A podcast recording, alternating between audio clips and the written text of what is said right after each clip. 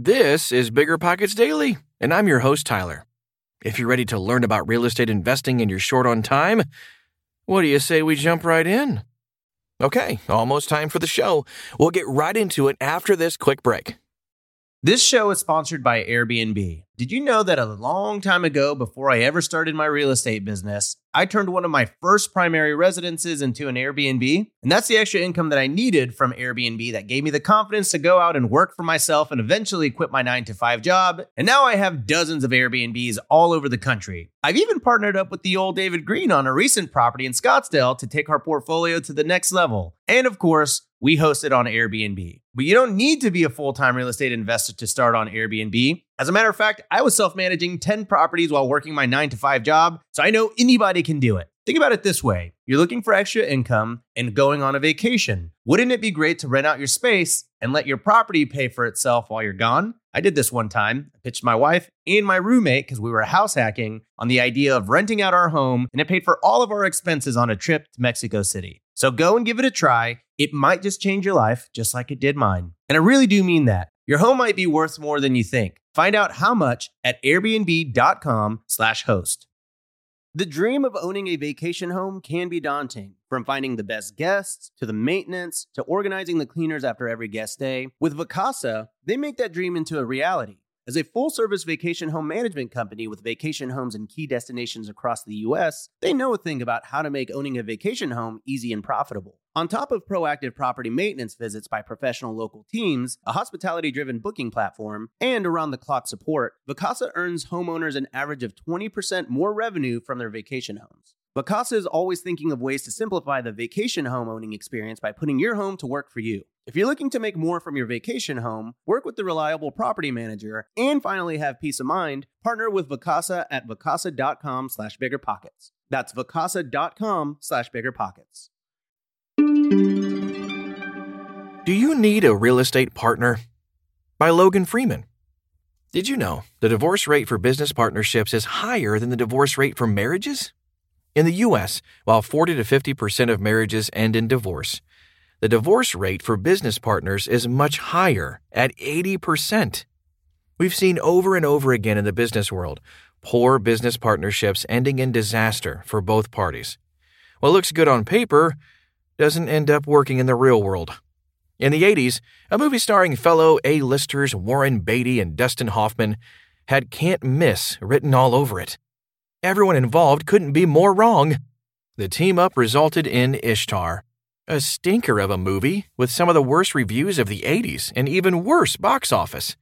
Released in 1987, it was made for $55 million and made only 14 million worldwide.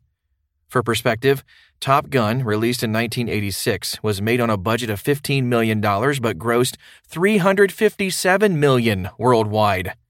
The team up of Maverick and Goose worked out a lot better in this case. In the business world, remember WordPerfect?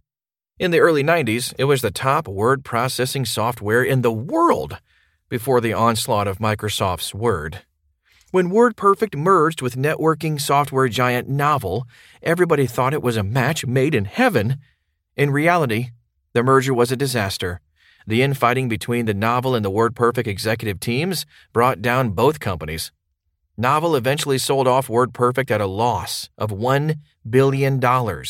And by 2014, both companies and their products were defunct.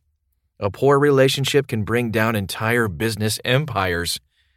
Now, here are some business partnerships that worked Steve Jobs and Steve Wozniak of Apple, Bill Gates and Paul Allen of Microsoft, Larry Page and Sergey Brin of Google. The right partners can be the key to greater success, like in the case of Apple, or, on the flip side, the grease on the slippery slope to failure, losses, and ruined reputations, like in the case of WordPerfect. Why do some partnerships work and others don't? It turns out there's a common thread among successful partnerships. Successful partners recognize their limitations and respect what the other can bring to the table. Do the problems arise when one party thinks it can do the other person's job? Sounds like a recipe for a failed marriage as well. That brings us to one of the golden rules of partnering. Golden rule Know what you're each bringing to the table. Can you stand to benefit from each other? Is what you're contributing valuable? What does the other party bring to the table?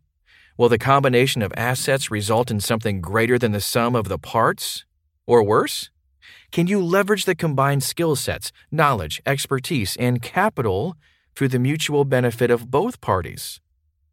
Other rules to live by avoid partners for short term needs. Partnerships with short term windows lack the commitment to success. Avoid partners with no special skill sets, whose roles or functions can be hired out or outsourced. Why give up equity when you can just outsource? Avoid partners when you're desperate. Just like the worst time to get involved in another relationship is right after a breakup when you're desperate.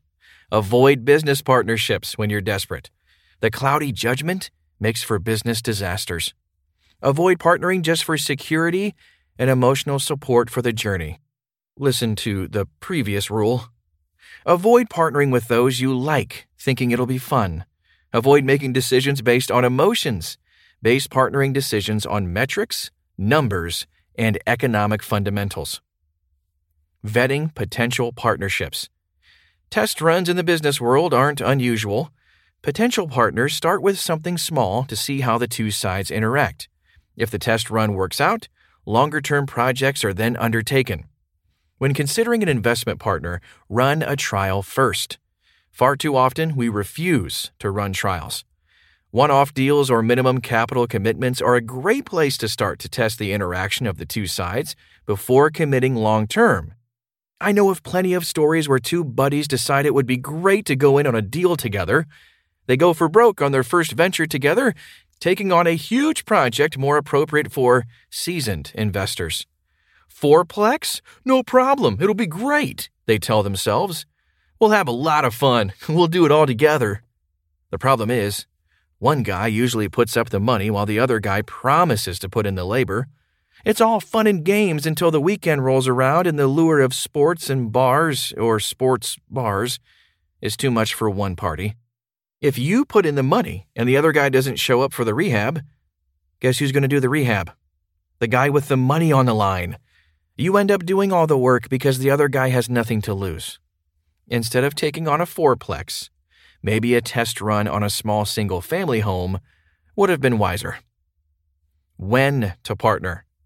Just as with successful business partnerships like the founders of Apple, make sure that your roles and skill sets don't overlap.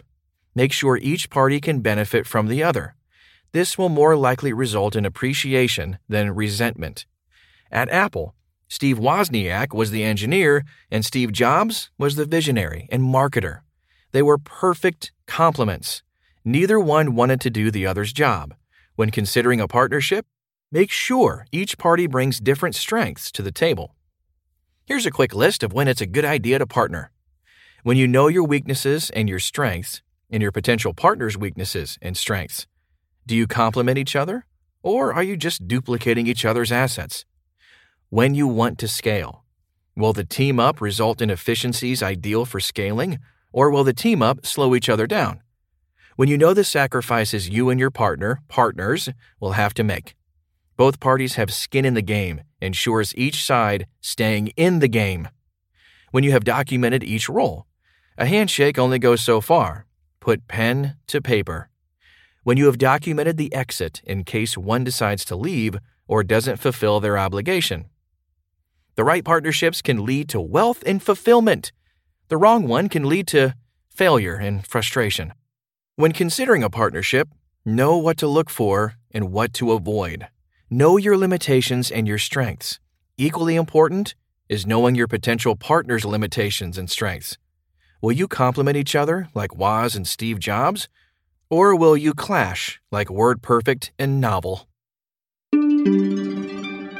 Thanks for checking out this episode of Bigger Pockets Daily. Remember, every Thursday there's a new episode of the Bigger Pockets Real Estate Podcast. And they drop an episode each Sunday, too. Twice a week. Sheesh. Slackers. But seriously, check out Brandon and David's show. You can search for it on your podcast app or go to biggerpockets.com slash podcast. Meanwhile, I'll meet you back here tomorrow.